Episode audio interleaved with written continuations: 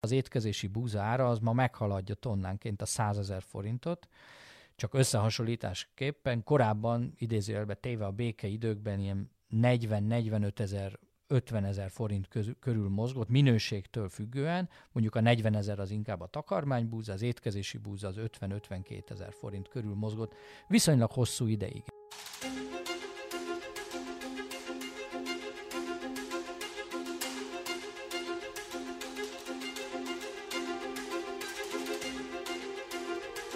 Jó napot, sziasztok! Ez a Portfolio szerdánként jelentkező heti podcastje. Itt van velem a stúdióban a Portfolio szerkesztője, Braun Müller Lajos. Szia Lajos! Szia! És hát ebben az adásban leginkább arra a kérdésre keressük a választ, hogy milyen hatással lehet az orosz-ukrán háború az agráriumra, az élelmiszerárakra. Ukrajna ugyanis sokkal fontosabb szereplője az európai élelmiszerellátásnak, mint azt elsőre gondolnánk. Én Orosz Márton vagyok, a Portfolio heti podcastjének házigazdája. Mielőtt belevágnánk, felhívom hallgatóink figyelmét arra, hogy pontosan három hét múlva április 6-án rendezi a Portfolio csoport Export tavaszi Agrárium 2022 konferenciáját Kecskeméten. A rendezvény célja, hogy a gazdálkodási évet megalapozó, illetve megerősítő információkat nyújtson a, haz- a hazai agrárgazdaság résztvevőinek, és természetesen kiemelt figyelmet kap majd az ukrajnai háború és annak gazdasági, mezőgazdasági hatásai is. Lajos szerintem a legtöbb embernek az ukrán mezőgazdaságról a legendás ukrán fekete föld jut eszébe, ami hát elvileg egy rendkívüli minőségű termőtalajt jelent. Feltételezem, hogy elsősorban a gabona számára optimálisak a hatalmas ukrán síkságok, de mennyire létező dolog ez napjainkban, és mekkora Ukrajna szerepe az euró, európai mezőgazdaságban, élelmiszertermelésben?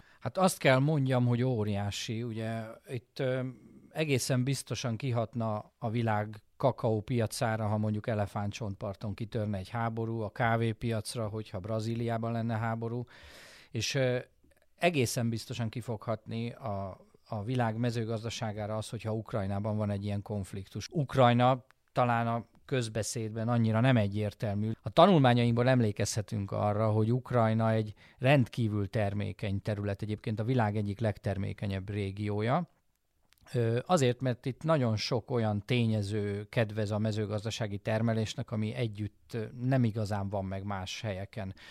És ennek a, az egyik ismérve, igen, ez a legendás fekete föld, ezt ugye orosz kifejezéssel Magyarországon is Csernoziumnek hívjuk, aminek az a lényege, hogy a szerkezete, a tápanyag tartalma gyakorlatilag tökéletes a szántóföldi termesztéshez. Ilyen Magyarországon is van, meg egy-két helyen van a világban. Bocsánat, mit értünk pontosan szántóföldi termesztés alatt? Ezek a klasszikus szántóföldi növények, itt ugye a gabonafélék, tehát hogy búza, árpa, kukorica, repce és napraforgó. Ezek a növények azok, amik ugye nagyon nagy területen, nagyon hatékonyan, viszonylag kis munkabefektetéssel termelhetők, és ezekben Ukrajna nagyon jó, azért, mert ez a csernozium talaj ö, hihetetlen mennyiségben áll a rendelkezésére. Arról nem is beszélve egyébként, hogy az éghajlata is kifejezetten kedvez ennek, tehát hóval borított ö, nagy területek, amik ugye megvédik a fagyástól az őszi vetéseket, és, és rendkívül hosszú, forró, érlelő nyarak, amihez nagyon jól tudtak alkalmazkodni ezek a növények. És hát most a történelmi fejtegetésekben nagyon nem mennék bele, de valóban egyébként ennek a tágan értelmezett kelet-európai régiónak mindig is az éléskamrája volt Ukrajna amit ugye nagyon sokszor nagyon durván ki is használt a politika. Tehát talán a történelem tanulmányainkból ismeretes, a 30-as években volt Stálinnak egy ilyen nagyon durva politikája, amit ugye számos ország népírtásnak tart, ami ugye abban nyilvánult meg, hogy az Ukrajnában megtermelt élelmiszert gyakorlatilag elvitték erőszakkal és tervezettem Oroszország más régióiban, hogy így tudják támogatni az ottani iparfejlesztést, meg az erőltetett iparosodást, és hát ugye ennek több millió halálos áldozata volt gyakorlatilag, mert Ukrajnának az élelmiszeriparát kirabolták. Ez egyébként részben magyarázza is az ukránoknak az erős orosz ellenességét. De az a lényeg, hogy itt egy ilyen nagyon jó adottságokkal rendelkező, nagyon nagy területről van szó. 42 millió hektár az, ami gazdálkodnak, ez nagyjából a tízszerese a magyar szántóföldi területnek, és hát nagyon jó eredményekkel, és ráadásul kifejezetten az elmúlt években, egy-két évtizedben nagyon nagy léptekkel haladtak előre a, a modernizálásban, tehát a mezőgazdaság ráadásul így szintet is lépett, amiben az is segített, hogy hatalmas birtokok alakultak ki. 600 hektár felett van az átlagos birtokméret, ami hát a többszöröse az európai átlagos birtokméretnek, és ez, ez az átlagérték is egyébként olyan kirívó különbségeket takar, hogy mondjuk a száz legnagyobb ö, ö, ukrán mezőgazdasági szereplő az egyenként sok-sok tízezer hektár felett disponál, vagyis rendkívül hatékonyan, hihetetlen volumenekbe tudnak termelni. Ehhez egyébként be is ruháztak, tehát veszik a nyugati gépeket, technológiákat, és egészen a háború kitöréséig egy ilyen rendkívül prosperáló mezőgazdasága volt Ukrajnának, ami ráadásul még a jövőre is tartogat, tehát hogy ez még tovább növekszik. Távolról sincsen az ukrán mezőgazdaság a, a határain, a termelési határain, tehát itt még jelentős növekedés várható, hát persze függő attól, hogy a háború mennyire pusztítja le az országot. Mennyire tudják exportálni ezeket a termékeket mondjuk Nyugat-Európába, vagy, vagy a tőlük nyugatabbra fekvő országokba? Például elképzelhető-e az, hogy, hogy az a, az a péksütemény, amit én ma reggel vettem itt a, itt a sarki pékségben, az mondjuk ukrán gabonából készült? Igen, ez jelentős részben előfordulhat, tehát nyilván nehéz kimutatni. Tehát egészen a háború kitöréséig Ukrajna mezőgazdasága rendkívül sokat termelt, és nagyon sokat exportált. Itt most olyanokra gondolok, hogy például csak néhány szám napraforgóból 20 millió tonna felett, kukorica termelésük 30 millió tonna felett, a búzatermelés 25 millió tonna felett, cukorrépa 14 millió tonna körülbelül a cukorrépa azért is érdekes, mert bioetanol gyártáshoz is felhasználják, ehhez, erről majd később beszéljünk. Árpa 7 millió tonna, és repcéből is 2,7 millió tonnát termelnek, és ennek egy jelentős részét exportálják és különösen kukoricába és napraforgóba nagyon erősek, és ezek olyan, olyan termények, amelyeket a, az élelmiszeripar, az állattenyésztés, a sütőipar, és általában az élelmiszer termékpályák, az élelmiszer gazdaságnak egy csomó-csomó részén nagyon nagy mennyiségben használnak. Milyen árnövekedést tapasztalhattunk eddig? Ugye itt a háború kitörése óta eltelt hát három hétben körülbelül, és, és mi várható a jövőben? Mire lehet számítani, vagy mire számítanak a, az agrárszakértők? Hát azért talán nem nehéz megjósolni, hogy irgalmatlan drágulása és az export leállítására is? Igen, tehát mindenképpen egy nagyon erős drágulást tapasztaltunk, ez meghaladta a 20-30 százalékot bizonyos termények esetében, ez csak a háború kitörése óta, és tovább súlyosbítja a helyzetet az, hogy ez a háború, ez nem egy olyan piaci környezetben érkezett, amikor alacsonyak voltak a terményárak, korábban évekig egyébként viszonylag alacsony terményárak voltak, de a koronavírus válságból való kilábalás okán, és egyéb, még, egyéb okok miatt is már eleve nagyon magas terményárak voltak. Na most erre jött rá a háború, ami tulajdonképpen ezeknek a terményeknek a termő területét veszélyezteti többféle módon is, tehát magát a termelést, aztán az exportot, és ennek révén kerültünk oda, hogy a búza ára, az étkezési búza ára az ma meghaladja tonnánként a 100 ezer forintot, csak összehasonlításképpen korábban idézőjelben téve a békeidőkben ilyen 40-45 ezer 50 ezer forint körül mozgott, minőségtől függően, mondjuk a 40 ezer az inkább a takarmánybúza, az étkezési búza az 50-52 ezer forint körül mozgott, viszonylag hosszú ideig, és ebből, ebből a szintből persze hullámzott, de olyan nagyon nem tudott kitörni felfelé. Most ez 100 ezer forint fölött van, a takarmány kukorica ára ami szintén egyébként egy ilyen nagyon sokáig a 40 ezer forint, 45 ezer forint körül mozgott, ez most 90 ezer forint fölött van. És semmi jelen nincs annak, hogy ez a közeljövőben, mondjuk az elkövetkezendő hónapokban vagy egy évben csökkenne, csökkennének ezek az árak. Hát részben azért, mert ö, külön kell választani, ugye Ukrajnában a termelésnek a feltételei is most kifejezetten rosszak, ki, ki tudna a termelésre koncentrálni akkor, amikor lőnek a feje felett, Vélhetően, erre nyilván nincsenek pontos számok, de vélhetően a gazdáknak egy része az fegyvert ragadott és védi a hazáját, egy másik része idézőjelbe téve becsomagolt néhány dolgot, beültette az autóba a családot, és elmenekült, több mint két és fél millió ember menekült el Ukrajnából, döntő részük Lengyelországba ment. Vélhető, hogy ezeknek egy jelentős része agrártermelő vagy az agráriumban dolgozó mezőgazdasági munkás, és hát akik ott maradtak, ugye azok is gondolom kisebb gondjuk is nagyobb most annál, hogy mint hogy hogy sikerül a termés. Arról nem is beszélve, hogy ezt a bizonytalanságot növeli az is, hogy a műtrágya piacán is elég komoly gondok vannak hosszú idő óta.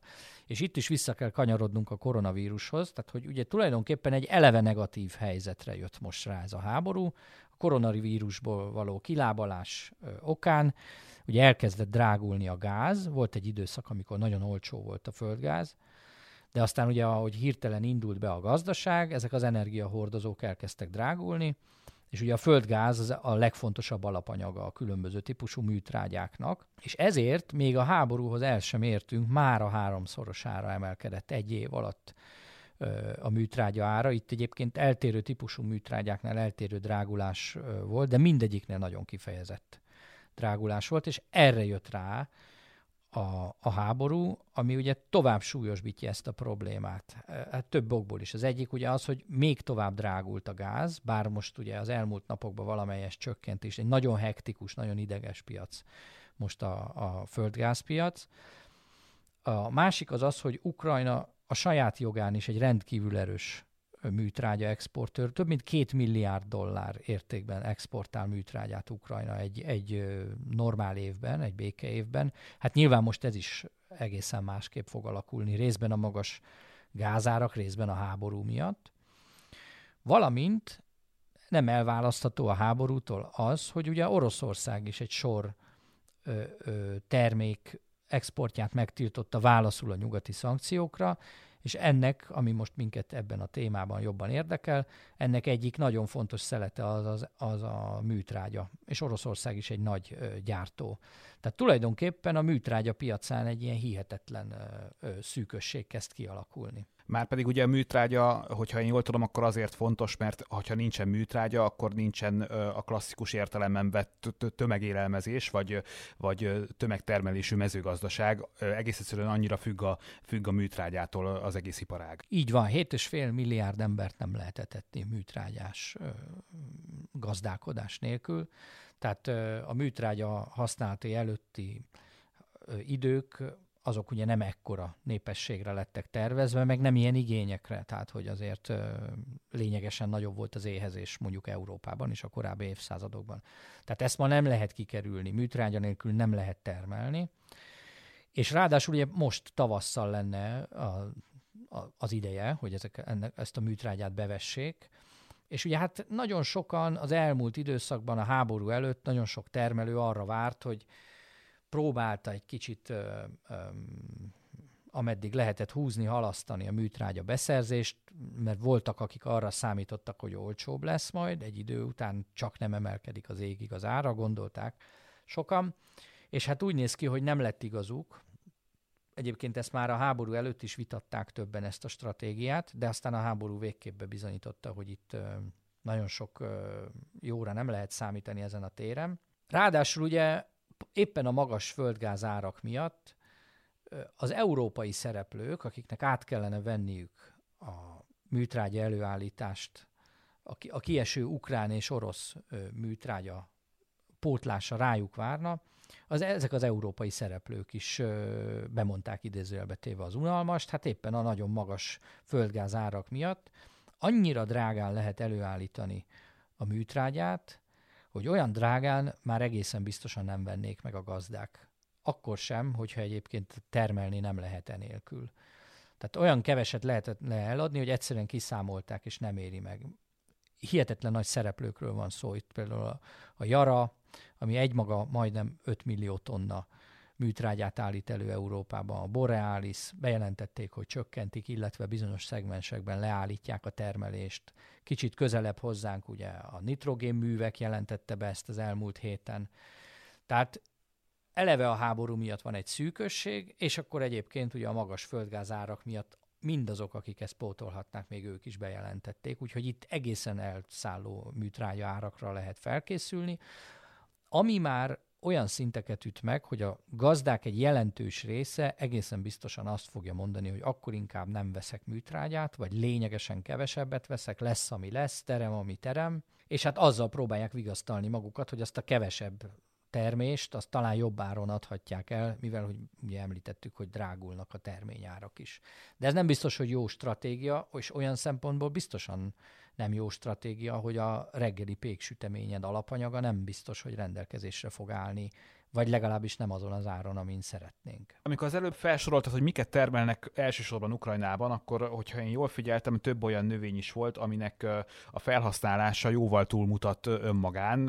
Hogyha itt a kukoricára gondolok, a repcére gondolok, vagy a napraforgóra gondolok, akkor azok mind-mind olyan termékek, amik nagyon speciális élelmiszer alapanyagok, és nagyon sok, sok, sokféleképpen felhasználhatók a mezőgazdaságban, az élelmiszeriparban. És hát, hogyha jól gondolom, akkor ezeknek a drá drágulása az egy komoly drágulást jelent majd a konkrét élelmiszerárakban is, például a húsárának az emelkedésére is kihathat. Igen, valószínűleg ennek a helyzetnek a lehető legnagyobb vesztesei azok az állattenyésztők lesznek. Tehát amíg a növénytermesztők, a szántóföldi növénytermesztők mondhatják azt, hogy az elmúlt évek profitábilis termesztése és a mostani viszonylag jó terményárak mellett felteszik a kezüket, és azt mondják, hogy elkönyvelem 2022-t egy gyengébb évnek, addig az állattenyésztők ö, tulajdonképpen egy olyan présbe szorultak bele, amit nem is biztos, hogy minden szereplő túl fog élni, mondjuk itt Magyarországon. Tehát tulajdonképpen nekik azt kellene most ö, megoldaniuk, hogy hogyan lehet drága kukoricával megetetni az állatot, majd a húsát olcsón eladni és talpon maradni.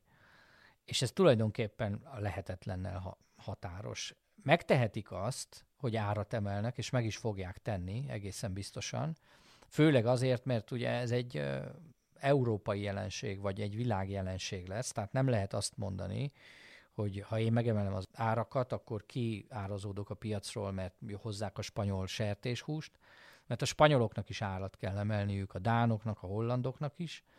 De tény az, hogy Dánia, Hollandia, Spanyolország rendkívül hatékonyan termeli a sertéshúst, és az ő áremelésük még így is kisebb mértékű lesz.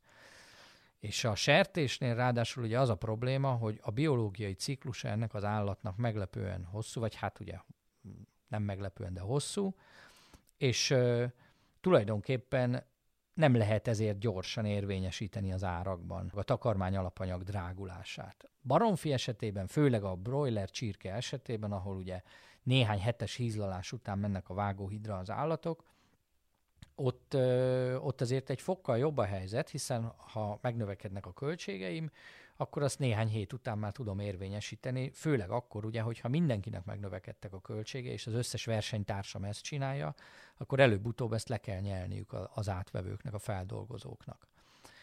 Viszont ezeknek a feldolgozóknak, akik például ugye hústermékeket dolgoznak fel, ezek az élelmiszeripari szereplőknek át kellene nyomniuk ezt az árnövekedést a kereskedelmen. Ugye erről már beszéltünk korábban itt a podcastban, és hogy ez meg egy távolról sem egy egyszerű dolog, de hát a kereskedelem is kénytelen lesz legalább egy részét elfogadni ennek az árnövekedésnek. Egyszerűen azért, mert annyi tényező hat ebbe az irányba, hogy tulajdonképpen nincs olyan szereplő, aki ezt ki tudná kerülni, vagy ki tudná védeni. Nincs nevető harmadik.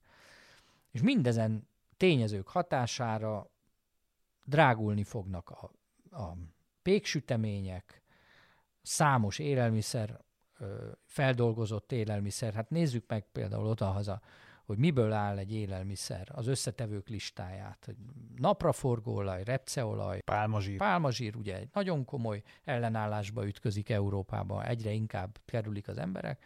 Próbálják ugye napraforgóolajjal, repceolajjal ö, helyettesíteni, ahol ez lehetséges, illetve hát ezek, tehát minden, tehát kényelmi ételek, konzervek, nagyon sokféle ö, termékben használják ezt. Rengeteget használ belőle a vendéglátás, lényegesen kevesebbet, de azért érezhető mennyiségben a háztartások, És ugye ami még nagyon fontos, hogy például ugye a kukoricából ezerféle terméket gyártanak, a kukorica darától kezdve a az izocukorig, amit ugye édesítésre használ az élelmiszeripar. A sörtől a kólán át. Így van, így van. És ugye, de még gyógyszerkönyvi minőségű alkohol, tehát ilyen patikai alkoholt is, tehát nagyon sok mindent használnak, vagy készítenek kukoricából, és az egyik legfontosabb dolog az az, hogy bioetanolt is, amit ugye a Európában kötelező bekeverési arányok vannak, amit ugye az üzemanyagban használunk. Még egy tényező, mert most tényleg minden összeesküdött ezek ellen a piacok ellen, az az, hogy ha emelkedik a kőolajára, akkor ezek a kőolaj helyettesítők, mint például a kukorica ára, vagy a cukorrépából is lehet ugye bioetanolt készíteni, ezeknek az ára is emelkedik. És hát most azt látjuk, hogy a kőolajára is emelkedik. Itt, itt is nagyon hektikus mozgások vannak, tehát ugye itt is néha tud csökkenni, vannak napok, amikor egészen meglepő csökkenések vannak, de összességében az, hogy ugye szankciós politika uralja Oroszország és a nyugat viszonyát, kialakult ez a háború, folyamatosan van egy ilyen energiabizonytalanság, amit egyébként ö, részben érthető okokból alakult ki, részben pedig az orosz fél ezt ugye azért valahogyan lebegteti is, ez is egyfajta fegyver, alapvetően egy nagyon drága kőolajra lehet berendezkedni, és ilyenkor ezek a felértékelődnek, ezek a helyettesítő termékek, és ez még tovább drágíthatja a kukoricát meg a cukorrépát.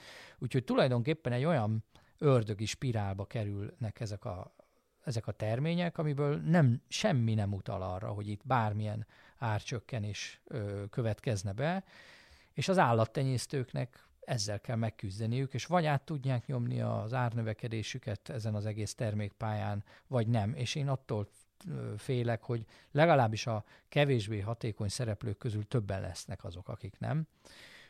Sertés hízlalásban szerintem most nem akarok cégeket megnevezni nyilván, de fel lehet sorolni néhányat, akik nem biztos, hogy a következő egy évet túl fogják élni. Elsősorban kisebb, elavultabb technológiával dolgozó szereplők. Mit tud reagálni egy ilyen helyzetre az Európai Unió, és mit tud reagálni a, a magyar mezőgazdasági, agrárgazdasági vezetés kormányzati szinten?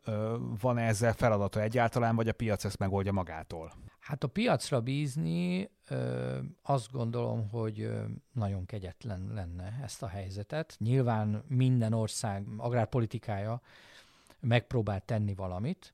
Ugye Magyarországon is egy ilyen nem igazán export stoppot, e, inkább export korlátozást vezetett be. Az Agrárminisztérium ezt rendelt el. Itt ugye tulajdonképpen az van, hogy az egyes tételekről dönthet, dönthetnek a hatóságok, és ugye mondhatják azt, hogy bizonyos tételeket adott esetben nem engednek exportálni. Ez nem azt jelenti, hogy most akkor semmit nem lehet exportálni, csak az, hogy van egy ilyen elővásárlási joga a magyar államnak. Ez egyébként egy meglepően ö, piacidegen lépés az Európai Uniós viszonyok között, de teljesen érthető, tehát biztos, biztos hogy ö, ö, ez sért érdekeket, mondjuk akik exportálják ezeket a termékeket, ott, ott van egy bizonytalanság ebben az ő üzletmenetükben, de de hát most ezek rendkívüli idők tényleg.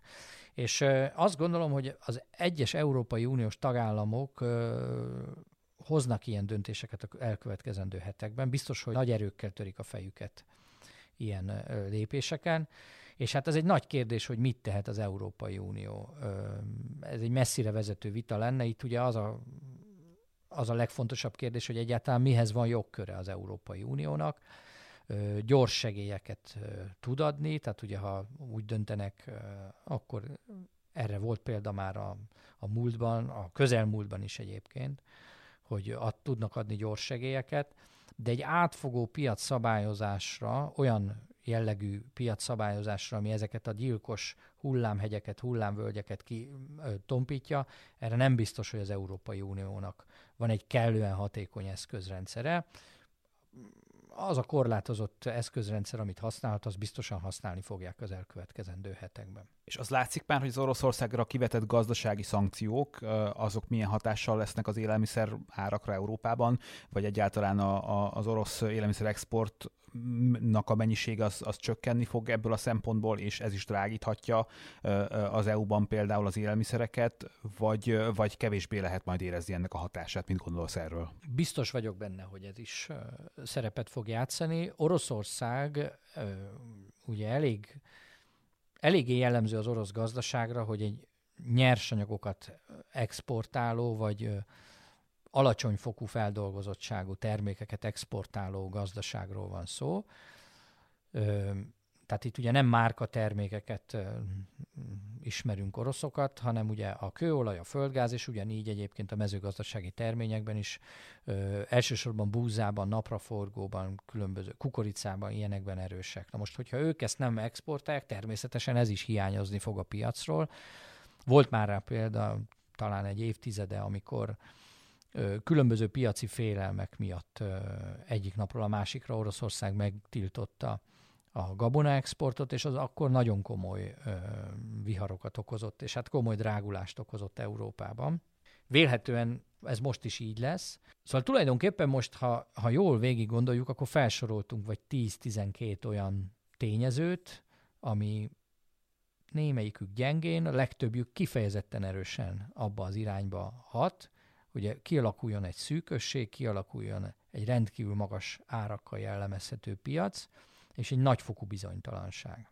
Hát ezek nem túl biztató előjelek, úgyhogy szerintem kíváncsian várjuk a, az olvasókkal együtt a fejleményeket, és az biztos, hogy a portfólió és az agrárszektor.hu oldalain folyamatosan elérhetitek a legfrissebb híreket, információkat. Ez volt a Portfólió heti podcastja. Én köszönöm szépen vendégünknek, Braun Müller Lajosnak, hogy segített a napi híreknél szélesebb kontextusban vizsgálni az eseményeket. És egyébként azt ismét elmondjuk, hogy a témával bővebben foglalkozunk a Portfólió csoport tavaszi Agrárium 2022 konferenciáján április 6-án. Ha tetszett az adás, iratkozz fel a Portfolio Podcast csatornájára a Spotify-on, az Apple Podcast-en, a Google Podcast-en, vagy a többi nagyobb podcast platformon. Ha azon a platformon, ahol hallgatsz minket, adsz egy rövid értékelést, azzal nagyban segítesz minket abban, hogy minél több hallgatóhoz eljuthassunk. Én Orosz Márton vagyok, jövő héten találkozunk, köszönjük a figyelmet, sziasztok viszont hallásra!